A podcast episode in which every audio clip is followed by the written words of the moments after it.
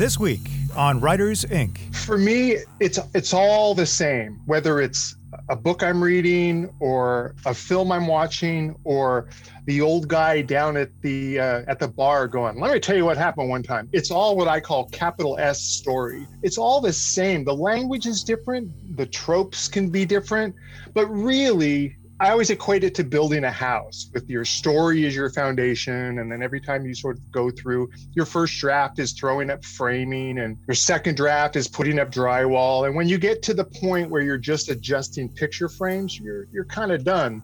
So for me, film, books, poetry, it's all means to an end of imparting an experience that hopefully resonates with not only me me the reader but also other people that are reading that stuff as well.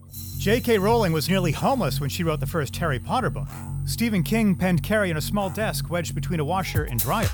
James Patterson worked in advertising and famously crafted the Toys R Us theme song long before becoming an author. Join New York Times bestseller J.D. Barker and indie powerhouses J. Thorn and Zach Bohannon as they pull back the curtain on some of the world's most prolific authors. Where did they start? What is their process? The biggest names in publishing all have origin stories, all have tips and secrets. What does it take to consistently top the bestseller lists and become a household name? Get your notepad out, school's in session. This is Writers Inc. Well, happy New Year, gang! Uh, I know uh, the gang isn't all here. Zach is on uh, on the road on his vacation, so he's not with us today. But uh, it is January second as you're listening to this. So happy New Year, happy New Year, Christine, JD. How you guys doing? I, am actually waiting. Like you got caught in snow, right? Like you had to leave. Did you actually get caught in that storm? I didn't. I didn't get caught, but we ended up leaving two days later than we wanted to because I had a flat tire. Oh man! Like I, I'm in New England. I've been expecting snow this whole time, and we have gotten nothing but rain. Oh, but it's it's cold. It's it's crazy cold out. Like it, it was. I think this morning when I got up, it was like five degrees. Um, but like nothing but rain. It like it warms up just enough where it just it doesn't freeze into snow. Um, so yeah, I'm a little bit sad about that. Your car broke down. That's the worst. Like right, you know, on a holiday trip. Yeah, I mean, we were gonna leave on th- we were gonna leave ahead of the storm as it was hitting last week, and then uh, ended up with you know a flat tire, and so it delayed us until Christmas Day. Um, and you know, th- like Christine will attest, uh, cars are always an issue. They always take three times as long to fix as you think they will, right? And they do. Yeah, yeah. We I, I was just telling Jay uh, earlier my car broke down yesterday in my garage. It just uh, was dead. And I tried to jump it. Um, couldn't get it to jump. I had to call a tow truck. Tow truck took three hours. and uh, they did get it jumped, but he wasn't sure if it was a very dead battery or the alternator. So now it's in the shop. They don't have the parts. And I'm supposed to leave to go to the airport literally in an hour. so I'm going to hitch a ride and just not worry about that because I'm like, that's fine. Parts are a real issue right now. Did I tell you guys what I did to my my my Challenger? No. no. Oh yeah, this, this is this is bad. I probably shouldn't talk about this on the air, but um, so my wife and I, we had she had a propane tank in the back of her Jeep, and we were both kind of running around town. Um, and she said, "Well, can you meet me over at the Jeep dealership because I'm getting some." She was getting something done with her tires there, and like pick up the propane tank and get it filled. So I'm like, okay, I'm right down the street from there. So I, I pull into that parking lot, and I left the the Challenger running. And it's a manual transmission, so like I had to put it into neutral, and I it's got a push pedal emergency brake. So I, I keyed that in, but like I didn't shut the car down. Um, jumped out really quick, and she was parked maybe I don't know 50 feet from where I had stopped, like in their parking lot. So I left my door open and I ran over to her Jeep. I got the propane tank out, turned back around, and my car wasn't there anymore. oh no! So my first thought was, crap, somebody just stole my car out of the, the Jeep dealership parking lot. Um, but then I saw people pointing at the trees at the edge of the parking oh. lot. so I start following where they're pointing and I walk over there. And apparently, like, I mean, I know I pushed the emergency brake in, but with the car in neutral, like, it, the car weighs like 4,500 pounds. It's heavy. So, like, it apparently it started rolling like really slow. And then it just it picked up speed and picked up speed and it dropped off the edge of their parking lot backwards and like went off a little bit of a, a cliff that was maybe, I mean, not, not, it was super steep, but dropped about 15 feet and it got caught in a tree. Um, so they and it was running the whole time. So they, they had to tow it out. Um, and it, it didn't do a whole lot of damage. It dinged up like the trunk, like there's, it, you know, it looks like I hit a tree, you know, in the in the back of the car. Um, trashed the the light on that side and stuff like that. But they told me it's six to eight months for the parts to come in. Um, and I don't have collision insurance on the car because I I flat out own it for cash and like I rarely drive it, so I just didn't make sense to, to have it. But like it's an eighty five hundred dollar repair. Um, and it's a you know it's a decent car, so it's like I'm gonna do it because it's the car is still worth more. But like it, just total stupidity. Oh, yeah, that that's the problem with cars these days. Is like if it's beyond say you know like a flat tire or or something simple like that, it's thousands of dollars in repairs. all- No matter what it is, no matter how insignificant it looks or, or you think it is. Yeah, I'm I'm gonna pick up collision on it. I mean, it's probably stupid to not have it, but it's just I don't drive it that much, and I think it just it, you know when you go down to your finances, it's just one of those things. Like, why pay for that if you never use it? Because I I haven't wrecked before, you know. So it's like I've never had to use it before. But like the one time I don't have it on the car, I do that. So Did the Jeep dealer try uh, try try and sell you a Jeep? Like you know, if you've been driving a Jeep, that thing wouldn't have, wouldn't let go. they they offered to buy it, and they keep offering to buy my wife's Jeep too, because apparently there's a huge shortage right now on just on vehicles in general. Um, Yeah. I, I, from what I'm reading, it sounds like that's clearing up, but it was a COVID thing. So like they, you know, used vehicles, especially the ones that hold value, like Jeep Wranglers, like they don't seem to go down in value. They just sort of sit there, um, and they've been trying to buy that back from her forever. But we we like it. It's our little four wheel drive for when we actually do get snow. Yeah, Yeah. used car prices are, are crazy right now. I can't believe how much they're asking for them. And there's um like months delay on getting new cars a lot of the time. So yeah. Cause we like I need a new car, but I'm like in this market, I'm just kind of delaying as long as I can. So hopefully that does clear up. Cool. What else is going on with you guys? Well, I got a uh, as you guys are listening to this in real time, I'm I'm sort of doing a, a, uh an appreciation for my platform for for the past 10 years or so. On my blog, I'm doing something called Your Creative Journey, which is a 180 day uh, journaling exercise, and it's completely free. And when I when I say free, I mean you don't even need to put in your email address. If you just go to theauthorlife.com and click on blog, starting today, um, every day there will be a post there, and uh, it's going to cover six months, and, each month has a theme. So uh, you know, there's like you know physical health and um, relationships, creativity, time management, just a lot of things that authors. I know, uh, including myself, struggle with, and uh, so I'm really excited for that. It's it's the it's sort of the first publication I've done in a while, and um, yeah, it's it's available today. So hopefully people can check it out. Cool. What about you, Christine? What are you working on? Just slowly working on my launch for my uh, pen named co authored series. So that's mostly what I've been doing and, you know, getting excited to see that out in January. I'm trying to wrap edits on that book, the one that I wrote off the outline. Um, going going pretty smooth. I mean, I, I basically followed the outline for the most part through the whole thing. Um, there's one storyline that I threw in there that you know I, I really love, but like it really doesn't need to be in the book, um, and it kind of over overcomplicates things. And the, the final book was one I think 126,000 um, total words. So I'm, I'm stripping that storyline out, um, which kind of hurts because it, you know I, I just I liked it, but you know again it just doesn't need to be in there. Um, so I think the final book is going to end up around 110,000, and I'm, I'm hoping to turn that one over to my agent, um, hopefully sometime early January, and move on to the next one. Nice. Yeah, can you can you save those and, and, and repackage them as like a you know a short story or a, a short novella? Like a, I, as a I might like I, I basically I came up with a really cool way to, to launder money and steal identities.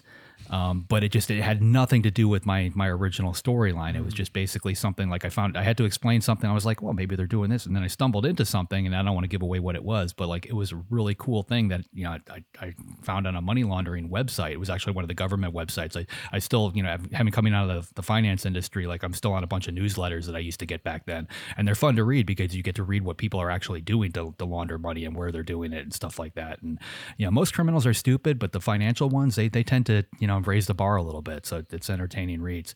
Um, so yeah, I'll probably do something with it. I mean, it could honestly, I could probably spin it into a standalone thriller um, at some point if I want to do something like that. But we'll see. But I usually put those all in a folder somewhere, tell myself I'm going to use it, and then I never look at that folder again. Yeah, yeah, I know the feeling.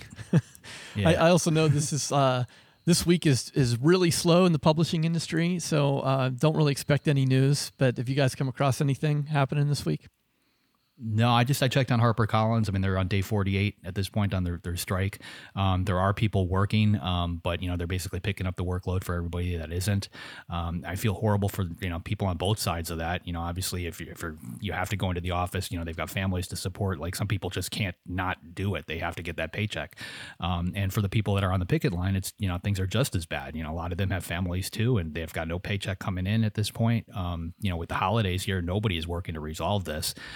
So they're in limbo for the next couple weeks. That's that's that's going to be brutal. But I'm hoping we're going to see something, you know, the first or second week of January, and we can move beyond this.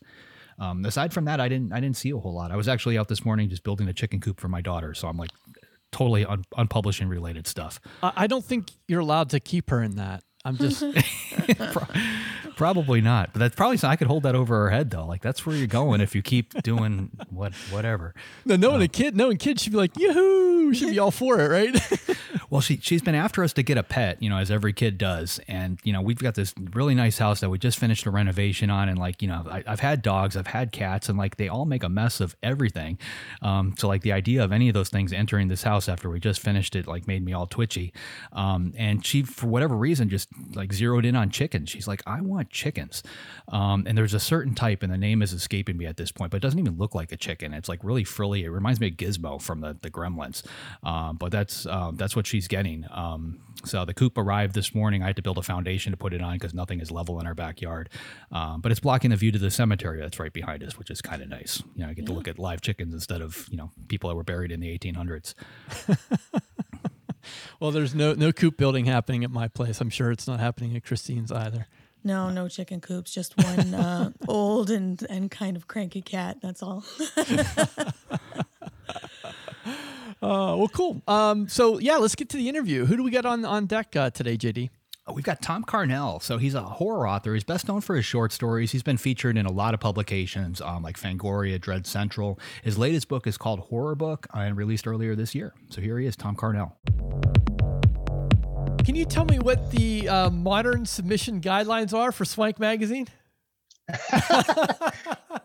you know, at the time that I submitted to Swank, they King, Stephen King was saying like, "Oh yeah, this is an untapped market like men's magazines." And I thought, "It's good enough for King. It's good enough for me."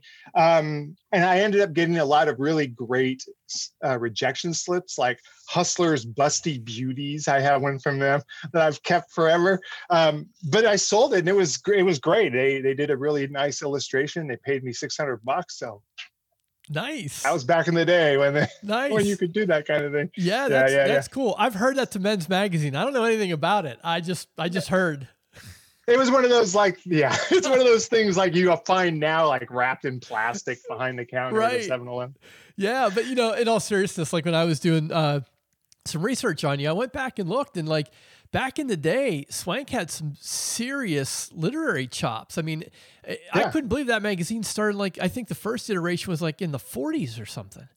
Yeah, yeah, yeah. It was always it was all of those like Gent, Nugget, and Cavalier, and We magazine, and all those all those great things. And they were always consistently putting out great fiction. And so I thought, you know, hey, back, but then again, back in that day, it, it was like the naivete, right? Of just like, I could do this. Yeah. Exactly. I'll submit in the same place that Isaac Asimov has. exactly. Yeah. Thanks to the internet coming along and killing men's magazines. So there you go. Uh, I know. Yeah. Yeah. Yeah. so, uh, you, before we before we started recording, you were talking about getting back into some movies and films. You mm. you have one of these um, projects that uh, I'm absolutely fascinated by. Can can you talk a little bit about your 365 films and 365 days uh, initiative? Yeah, for two years it was actually the 366 and 365. Um, it was just a matter of I watch a lot of I watch a lot of film, like ridiculous amounts of film, like three to four a day. So it was just, you know, I was and on social media now, I'll constantly put up my thoughts as it's happening, sort of live tweeting.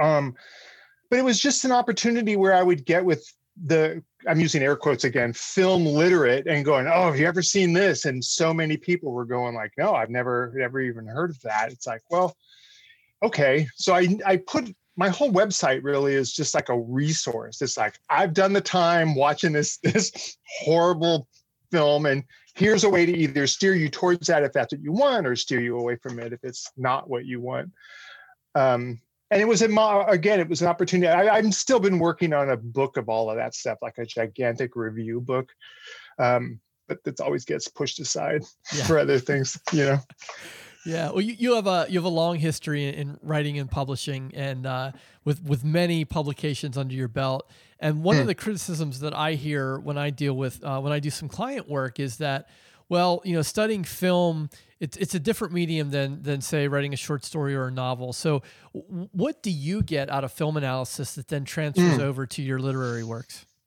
For me, it's it's all the same whether it's a book i'm reading or a film i'm watching or the old guy down at the uh, at the bar going let me tell you what happened one time. It's all what i call capital s story. Uh, i grew up sitting at my grandfather's knees. He would tell me stories and it was all it's all the same. The language is different. The the the tropes can be different.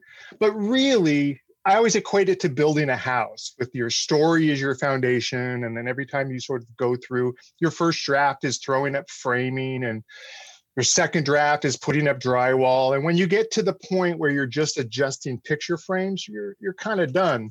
So for me, film eh, books, poetry, it's all means to an end of imparting an experience that hopefully resonates with not only me me the reader but also other people that are reading that stuff as well. Yeah. So for me it's all the same. It's all you know it's it's all this one time at band camp right you're like yeah yeah tell me that. I want to know more about that you know? Um and i've always said that writers are just elaborate liars and the more elaborate our lie the more it's easier the more easier it is to believe it. And so it's all for me the language of lying in a weird way. But yeah, I, I get it. Yeah, that's uh, yeah. yeah, telling lies for a living. There's nothing better, right? Yeah, absolutely. I if you would have talked to the 12 year old Tom and said, This is what you're going to be doing at one point in your life, it'd be like, Yeah, I don't know. but here we are. Well, let's bridge that gap a little bit between the 12 year old Tom and, and where we are now. Uh, tell us a little bit about your experience uh, with working with the dead, which I say sort of tongue in cheek. Yeah, no, um, I I had gotten out of high school and went to work for music stores. I worked for, I was a buyer for Tower for many, many years, met my wife there, worked for a ton of record stores. Um, but around the time I got married, it was like, oh, this isn't going to cut it. You know, we, we, we had plans for children and all this other stuff. So I needed to do something to do. Um, when I was 15, uh, we lost a lot of people, like seven or eight people in, in a year in my family through age or whatever. Um, and I always remember that the funeral director that we met with, his role was sort of, it seems really noble to me. Like you're, you're helping people at their absolute worst. Um, so I came home with hair down to the middle of my back and told my wife, I'm going to mortuary college and, and did uh, graduate the San Francisco College of Mortuary Science. Um, I got I, I, passed, you know, a lot of the exams that we had to do. I was a certified eye and nucleus, meaning that I would go out in the middle of the night and remove eyeballs from people for cornea transplants. Oh wow! Um, so, uh, what I didn't count, I thought it would be something that I could do in a way I could could provide for my family. What it ended up doing was opening up this whole other world for me about that there's a beauty in all of it, and there's a there's a um, there's a place there that we can find great comfort um, and it's something that it's immediately it's something that is going to affect everyone. It's not someone something that we can we can talk about. It's like not the gay experience it's not the trans experience it's not the white experience it's not this experience or that everyone either suffers a death in their family or they themselves die. So it became this really rich um, ground to sort of if not till but at least look around and and be invited inside of i, I worked at a place in san diego that uh, as an arranger i would have meetings at 9 10 1 3 and 5 o'clock at night. So every day you would walk into six or seven intense situations where someone had just lost someone very dear to them and you're having to be compassionate to that and then and hear their story but also get the job done because you know papers things need to be signed and that kind of thing. Um, i consider that time in my life really lucky because it was it was a way i had an old friend of mine bob yount who was the dean of students who uh, is now a musician and his dad wrote the theme to green acres.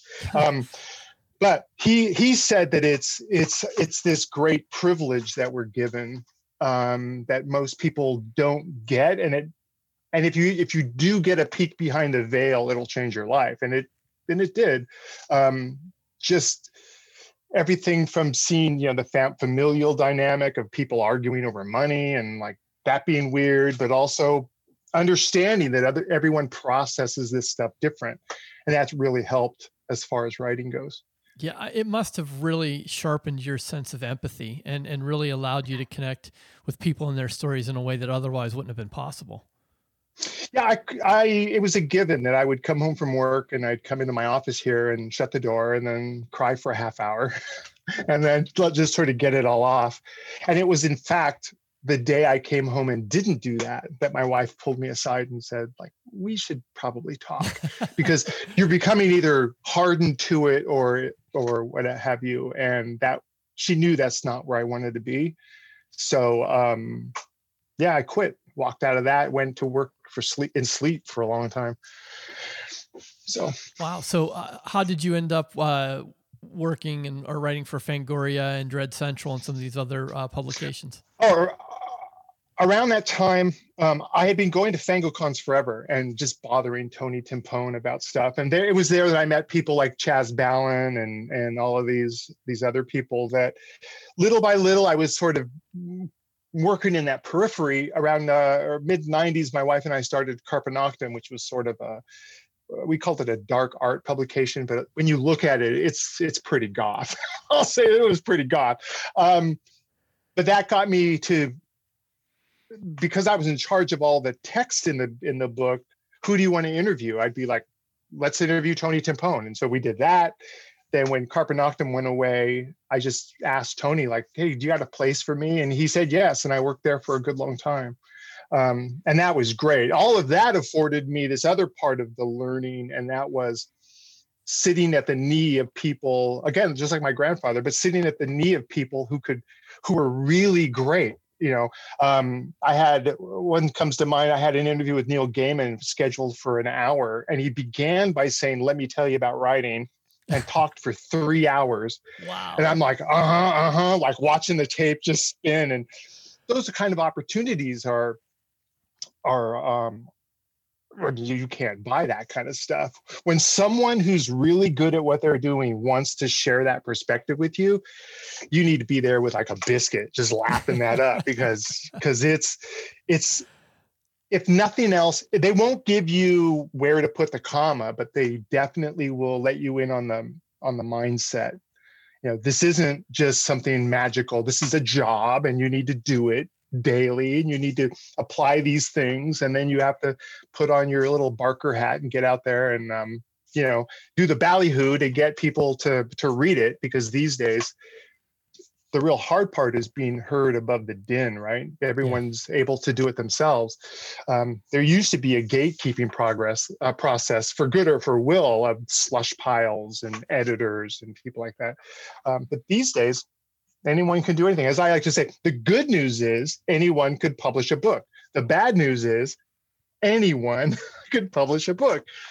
So you know you get a lot of skewing of standards and because there's no one there to say no, you know, and and for me, that's where the learning begins. Like if I come up with some cockamamie idea and someone says no, it's like, well, explain to me why. Then that'll help me learn to try to figure it out. And I can ch- pick and choose that, uh, over that, whether it's something I want to bring into my personal mythology, or do you want me just to just reject it out of hand? So, you know. Yeah. Do you have a, a dog in the fight of the uh, the indie path versus the traditional path?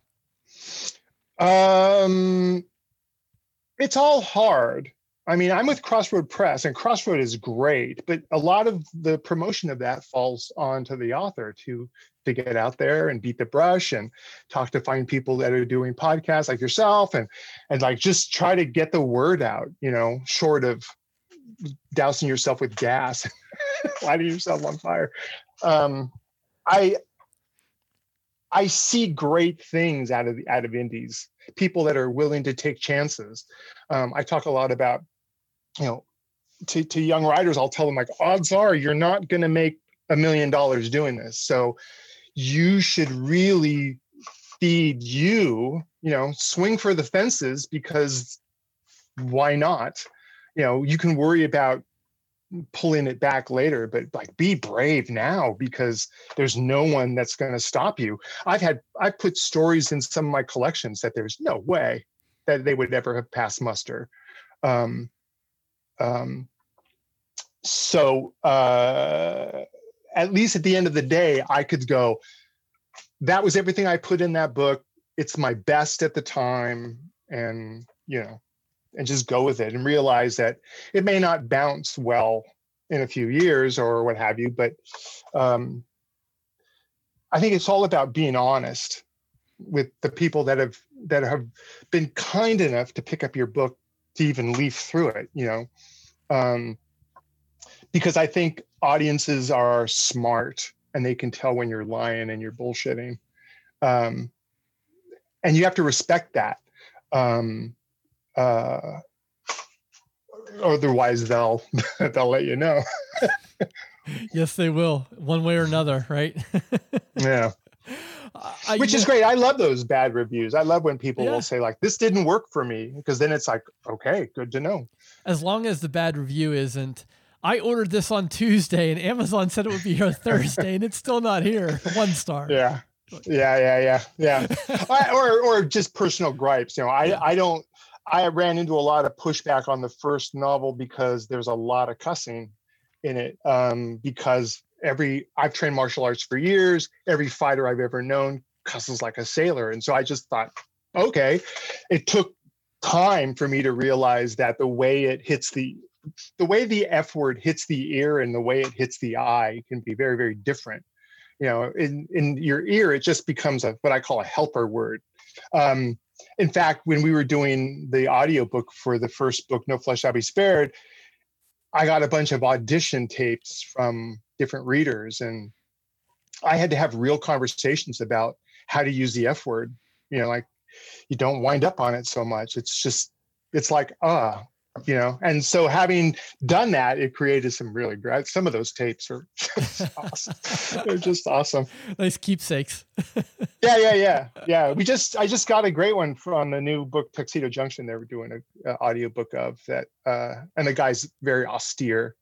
Um I wanted for No Flesh, I always heard a buddy of mine, Neil Kaplan, who does the voice for Tychus Findlay, if you know StarCraft 2. Um, but he's got he's got this gruff gravelly, you know, it's about damn time kind of voice. And I'm like, oh, I want that so bad, but it didn't work out. But yeah. nice. I got a, uh, I got something I want to read to you, and I know hmm. there's a story behind this, and I can't wait to hear it. This is, uh, this is, this is the quote. No one has done more for legitimizing the beauty of the horror genre than Thom Carnell. Yeah. And that was spoken by Mr. Clive Barker. Tell us about that. Yes. Clive, uh, it became a thing when I was working for Fango that every year I would just interview Clive. Um, he was doing a, a book on, um, it was an art book, and going to his house and and going into the the studio room where it was four gigantic rooms, all lined with paintings side by side, just completely around the four rooms. And you think, wow! And then when I got closer, I looked and each painting was the front of a pile of 10 or 15 paintings oh. all the way around the room. So um, that's how that friendship sort of happened. Uh, we were doing an interview at one point and i we had talked about the beauty of even within the most horrible things you can describe there's there's always beauty in there. And then he said that and i was like oh uh, that would look great on my press kit It's yours if you want it. So Oh, I, I, nice. I happily took that. Yeah. yes. Um, uh, but he was another one of those guys that showed that you could be. It's all in the same. The painter is the same as the, the writer and as the sculptor, and that we're all doing working in the same field. It's just that our our toys are different. Yeah, so I, uh, I I think Josh Malerman's another example. You know, he's a a, a musician uh, and and a writer and a novelist, and it's it's all tapping the same source. Well, it's amazing how many people are. Craig Spector is a musician. Uh, Richard Christian Matheson is a great drummer, and you know all these people that are that are finding. It's all communicating, right? It's whether it's through song or through text or, or you know, or what have you. Yeah, we're always really curious about process. So can you can you tell us, uh, you know, um, what what is your writing process? Do you write at a certain time of the day in a certain place, uh, daily, binge? How, how, do you do it? Um, I I have a schedule. So in the morning, I kind of copied this from Caitlin Kiernan. Um, in the morning, I I look at yesterday's words and go through them and edit them and what have you. Afternoon after lunch is when new words get generated because I'm going to look at them the following day. Um, choosing what to write about really it's it's odd. It all starts with a with a what I call a puzzler. Um, can you write something and change everything with just with the last line? Um, uh, can you um, uh, in the first collection there's a story called clown town and the idea there was I, it just came to me where someone pointed in, in a clown suit said listen clown. And that that started me thinking like well how how do we make that work? And and that brought us to a, the end result which was a world where social structure is dictated by what kind of clown you are um, set in a sort of agatha christie-esque dining room mystery of the you know like knives out where the detective goes from group to group to group and by the time he gets all the way around the room he solved the mystery and what have you so it always something that usually makes me laugh um, um, or or somehow sparks an imagination. I, I thought at one point, what if a child was born with a Midas touch that every time it touched something, it didn't turn it to gold, it just killed it. And how would that person grow up? And so we sort of built from there. So it's usually something that when I think about it, I just kind of chuckle to myself and I think that's crazy. Um, but then it doesn't let go. And then I start uh, sort of putting the screws to this ridiculous idea and saying, okay, given this ridiculous idea, how do we make this work? How do we how do we ground it in reality? How do we I get caught up in that a lot. There's in the zombie books, there's a lot of fighting, and those fight all that fight stuff really works. so I, I dragged friends in and training partners, and I just need you to stand here and do this, and then sort of work it all out. Um, uh, usually, I write longhand first draft, and then once that it, it feels like automatic writing in a weird way, where I sort of disengage and just start moving. Um, then once it's in, and once I have it printed out, then I start going through it. And again it's building a house. It's putting up drywall and putting in the, the toilets and making sure everything works. And and then um, uh, i usually keep to three passes three or four passes five if it's in trouble.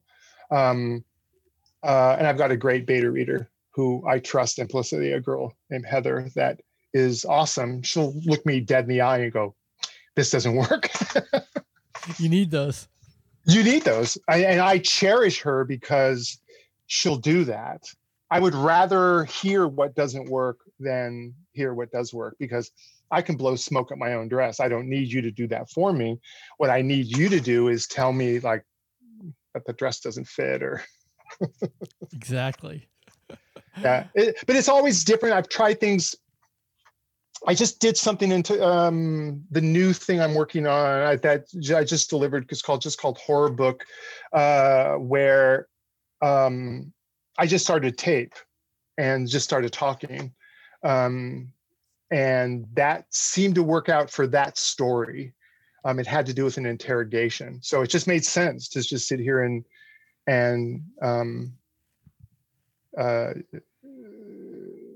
do it that way as opposed to trying to map it all out. Just let it go, and then we can add stuff, you know, heap on stuff later. Nice. Yeah. Yeah. It's fascinating. Thanks, man. Thanks for Yeah, sharing that with us. Yeah, no problem. Yeah. Um, we, we like to kind of pull all the conversations to close in, a- in, in a similar way. So this is a kind of a fun question. You can take it wherever you want to go, but uh, Hmm. this is these are these are uh, very crazy times right now. Things are are changing really fast. Uh, where do you think the publishing industry is going? What's what's on the horizon for us? Uh, well, I think that um, I'm thinking about that for a second. Um, I think that ultimately it's for our benefit. The more that there's out there, the more that people are able to spark their imagination and and maybe hopefully it, it inspires them to do their own stuff. Um, uh, selling, I think that I think Amazon is kind of where it's going to be some some central clearinghouse for us all. Um, uh, I'm optimistic because I think that tough times have always brought sparked really great literature. Um, if only just as a ways for the writer to deal with it. You know, they, they I can't say this in real life, but I can certainly say it here. Um, but I'm excited. I think that once we, you know, with the days of Patreon and this kind of stuff, where you can actually get help. You know, it's not just you working in some crummy job just to make ends meet, so you can do what's really important to you, and that's the work. It's able. People are able to and and seem to be excited about being a part of that process of watching you know I, I follow a lot of people on patreon like people like Chet Zar and these kind of people where they're they're they're so free with what they're doing. They're like look at this. There's here's the initial sketch and this is how this is going to work out. And it's it's great because i think it also helps the the person watching to understand it's not a magic trick. It's not just I walk up to a painting and I swirl some paint around and there's the Mona Lisa. It's like no, it's work and it's it's a job. Um, it's why I get so infuriated when I hear about people talking about, oh, my character spoke to me and my character demanded that this happen. It's like, no, you're in charge. like it's your. You know, I get that there are things that you that the character will and won't do, but you're in the driver's seat and you should take ownership of that and for make it you know forge it to your will. Um that said there's always those times when you sit down in one whack. Um i did a story called when i fall in love it will be forever um that came out in one whack. Literally sat here for two hours typing it all out just weeping. Just i cry a lot just crying as i was i was typing it but you know there's a there's a connection and there's an emotionality there that i think holds true you know There are so many ways I can go with this with this questioning of you guys. What an interesting character Thom was. Uh, JD, back in the day, were you submitting to Swank magazine? Not Swank, but I actually have a story about Playboy. Um, so they, these magazines actually paid really well. Um, and you know, any guy who's actually got a Playboy, anybody's actually looked at one, like they actually had legit stories and articles and things in there. It wasn't just pretty pictures. Um, and they, they, you know, because of the the rest of the, you know, the, they, they made so much money, they were able to pay good. So Play, Playboy at one point was paying around two dollars a word for uh, fiction. Um, so I wrote a story. They agreed to the the premise of it. I, I knocked it out. It was twenty seven hundred words, um, and I finished it and went out to lunch or uh, and when I came home somebody had broken into my apartment um, and they stole the laptop that I had wrote it on. And this was this was 1990 so there there was no backup you know at least not in my world. Um, they stole that they stole a, a glass head that somebody had bought for me like from Pier 66 it was basically a glass skull that I just had sitting on the kitchen counter. Um, the laptop and there was one other thing I can't remember what it was. Um, but yeah so that was it. So I had I basically finished up the story had no backup of it um, fully intended to sell it to Playboy and then it was gone and I just just I never bothered after that. Um, but I know a lot of people who did very well with with all of those magazines, you know, writing writing in that world. And you know, like I, I just started subscribing to um, Wired magazine again, and they've got fiction in there, which is kind of neat. So it's it's a market that you know I think if you tapped it back in the day, you definitely made some money, and you know it's it's moved on to other publications too. Yeah, um, I know. Um, Christine, a few years ago, you were you got sold some pieces, didn't you, to magazines? Uh, yeah, I did. Not to Playboy, although Playboy uh, published one of my favorite short stories by Chuck Palahniuk, which was Guts. And if you are oh, not Guts. squeamish and you haven't read that short story, it is phenomenal. Uh, yeah, I've I've sold a couple of short stories to some pro-paying magazines, but just kind of short fiction, which is fun. I haven't done that for a while. Honestly, I haven't written short fiction for quite a few years. I've been really novel, serial fiction focused, but I did enjoy doing it when I did it you know, early on. Yeah, yeah. Well, it's it's interesting. Thom seems to be one of the most diversified authors we've spoken to. It seems like he's really got some innovative revenue streams, some some channels that he's exploiting that that most people don't. Uh, and it seems like, especially with the Fangoria stuff, I mean, getting the Clive Barker is really cool. Yeah, absolutely. I would I would love to see the guy's house. Yeah, I'm like, I've got a nice office, but like, it's not four rooms, you know, lined, lined with paintings. I mean, that sounds what Clive Barker's office would look like. You know, and like Dan Brown, his office looks exactly like you would expect it to look. Um, you know, certain authors just kind of do. Um, you know most of the authors that that I know that are working in you know as a career author you know they, they tend to have this and Joanna Penn talks about it all the time multiple revenue streams. Um, you know there may be a public face of one of your, your revenue streams which you know in most cases I think is the name that you, you slap on your novels. Uh, but many authors you know behind the scenes they're doing you know five ten other different things and it all comes together. You know like in my world we've talked about the real estate stuff. You know it's got nothing to do with writing but it was financed by the writing you know so like they all kind of play hand in hand. Um, you know I still do the occasional ghostwriting project if it makes sense. And my name doesn't appear on any of that stuff. Um, and I know a lot of other authors that, that do that too, you know, writing memoirs and things. And, you know, if, if it helps you float the ship, you know, keep keeps your, you know, keeps everything running so you can pound out novel after novel, you know, I, I think it's the right thing to do because, you know, every book you put out there with your name on it, it raises the boat a little bit and raises your visibility. And, you know, sooner or later, you may or may not have to do these other projects. Uh, but it is nice to have your revenue coming in from multiple places so you're not dependent on one. Yeah, I, I, have a I have sort of a Clive Barker story. I I was supposed to be in his office uh, about I don't know was it six or seven years ago. Uh, I, I like to say I did a collaboration with Clive Barker and Nine Inch Nails, and technically I kind of did. Uh, I, I I spent years emailing Clive Barker's people to get permission to adapt one of his short stories into like a multimedia thing where I did video video editing, and then I used Nine Inch Nails music from from the first two Ghost records, which was in um, Creative Commons for non-commercial use. So I used Nine Inch Nails music, Clive Barker short story, and I did the narration and the video editing and just kind of did it, you know, as a fun piece. And I was talking to his people for for several years throughout the process, and when it was done, I had like a hundred uh, DVDs, like limited edition DVDs, made up, and I gave them out to my list as like little keepsakes. And I had one for for Clive Barker, and I was going to be in California, and I think he lives in Beverly Hills. And uh, like two days before uh, my contact, there was like, "Oh, sorry, the schedule changed," and and I was bummed, but I like I think I understand a whole lot better now that like people at that level are just pulled in so many different directions that you can't count on that meeting unless you're you're sitting in it. So I I like to think I was this close to being in Clive Barker's office, but it might have been a whole lot, lot bigger than that. I don't know. Did you get the media to him? I did. yeah, I dropped it off at his place. So you know, I, am assuming he, you know, he, he got to see it. Uh, it was a, it was a lot of fun. It, it, took a long time, and there was no payoff. Like there was no financial gain, but um, it was an incredible experience. And I think I still have it online somewhere. I'll throw a link in the show notes if anyone wants to check it out. Yeah. Well, a lot of people don't read him, and you know, I, I really think they should because like he's one of those names that you know people just think horror, like super scary. I'm not going to touch it. Like they just they're afraid to actually open the books. Um, but like Books of Blood, you know, which again is a scary title, are some of the best short stories I've ever read. Um, you know, horror or not, like they are just the, the writing is just it's beautiful, you know, in a lot of ways and and frightening. But like he just he ticks so many different boxes with his writing. He's he's one of the most talented people I think in the industry. Um, the F word. He brought this up. Do you do you guys use the F word at all? Like, do you swear or your characters swear? Do you, you or do you purposely keep that out of the books? Book dependent for me. Yeah. Yeah, a bit book dependent. I do, and then I'll usually cut back because I'm like, wow, that's a lot of F words. I don't know if if that's just like my inner teenager from back in the day coming out and like it just spills out in the page.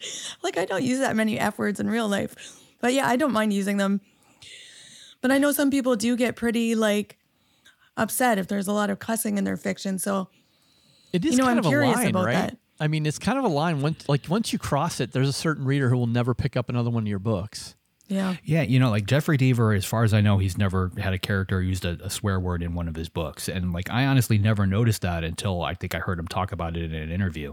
Um, you know, so I've read you know a million of his books, and I've just I've never picked up on on that fact. Um, when I first started writing with Patterson, I like in our, our first conversation, he's like, avoid the f word, and we we still used it. You know, like there just there's always too many of them, and and a lot of my bad reviews, like when I go through it, I click on the one star reviews, like it's because of language. Um, but you know, in, in my world, I'm writing serial killer thrillers, and, and cops swear. You know, they Yeah. swear a lot. Um, and they're usually pretty pretty nasty as far as language goes. So like, I just I feel like it, it's character dependent. Um, but it's just it, I think everybody definitely needs to look at it. And Jay, like you had mentioned, for some titles you don't. Um, and I know you're writing more along the, the mystery line. I think right now, right? And like in that world, you really don't. Like you, Yeah. purposely stay away from it because it's you know one one level away from cozies.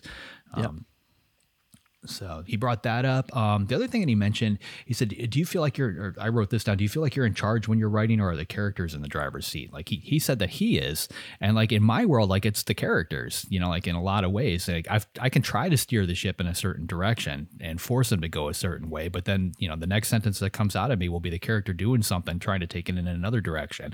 And I know that may sound weird to anybody who doesn't write, um, but when I fight that, the, the writing sucks. You know, if, if I let it happen, if I follow the character, and, you know that that's when it's good. And like honestly, that's where I see characters with different personalities, you know, different different traits and stuff all starting to come out.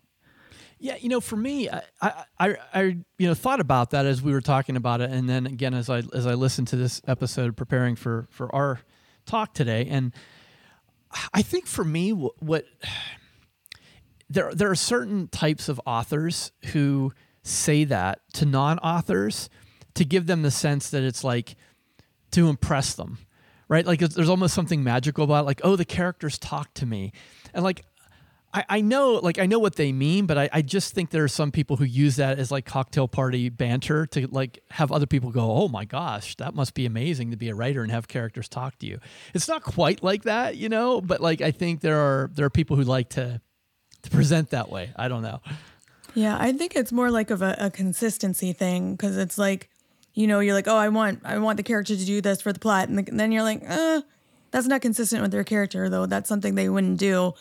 So you kind of have to revamp and rework it sometimes. But yeah, I guess you could be like, it's a character talking to me because it's like, oh, they're like, no, I'm not going to do that. I'm going to do this, and you're like, okay, but is that really a character talking to you? I don't know. But I'm also a pretty severe outliner, so it might be different if you're not. I, I honestly think that's where it comes from because you, you plot out the story, you know, and if whether you're creating an outline or not, like you've got a general idea of where it's going to go, but that's basically you as the author dictating where it's going to go. And I think once you actually start the writing process, that's, you know, for a lot of us, that's where our characters really come together and become real people. And once they become real people, you know, they, that, that, you know, they have opinions, they've got, they do things in certain ways. And those, those things may be different from you as the author or, you know, what you originally expected from that character. Um, and I think that's why, like, in a lot of ways, you do need to follow that. And in my world, anyway, it tends to work out better when I when I do. So, but it's it's cool to be cognizant of it. Yeah, for sure. It was uh, it was just such a blast to talk to Thom, and uh, I, I know we we haven't talked about it in the wrap up, but he has one of the the most fitting uh, former jobs of any horror writer I've ever heard of. So, uh, yeah, fascinating guy, really interesting, and uh, and great writer. So definitely definitely check out his stuff. So JD, who do we got up next week? Uh, next week, we've got Claire Douglas coming on. She's the author of, of numerous thrillers. Her latest is called The Couple at Number Nine. It hit number one on Amazon, uh, number three in the Sunday Times. Um, her next book is called The Girls Who Disappeared and releases in January. So she's going to be on to talk about that. Excellent. Looking forward to it. If you'd like to be notified as soon as new episodes publish, make sure you go to writersincpodcast.com and sign up now. We'll see you next episode and have a great week of writing. Thanks for listening to this episode of Writers Inc. Access the show notes and leave a comment at writersincpodcast.com.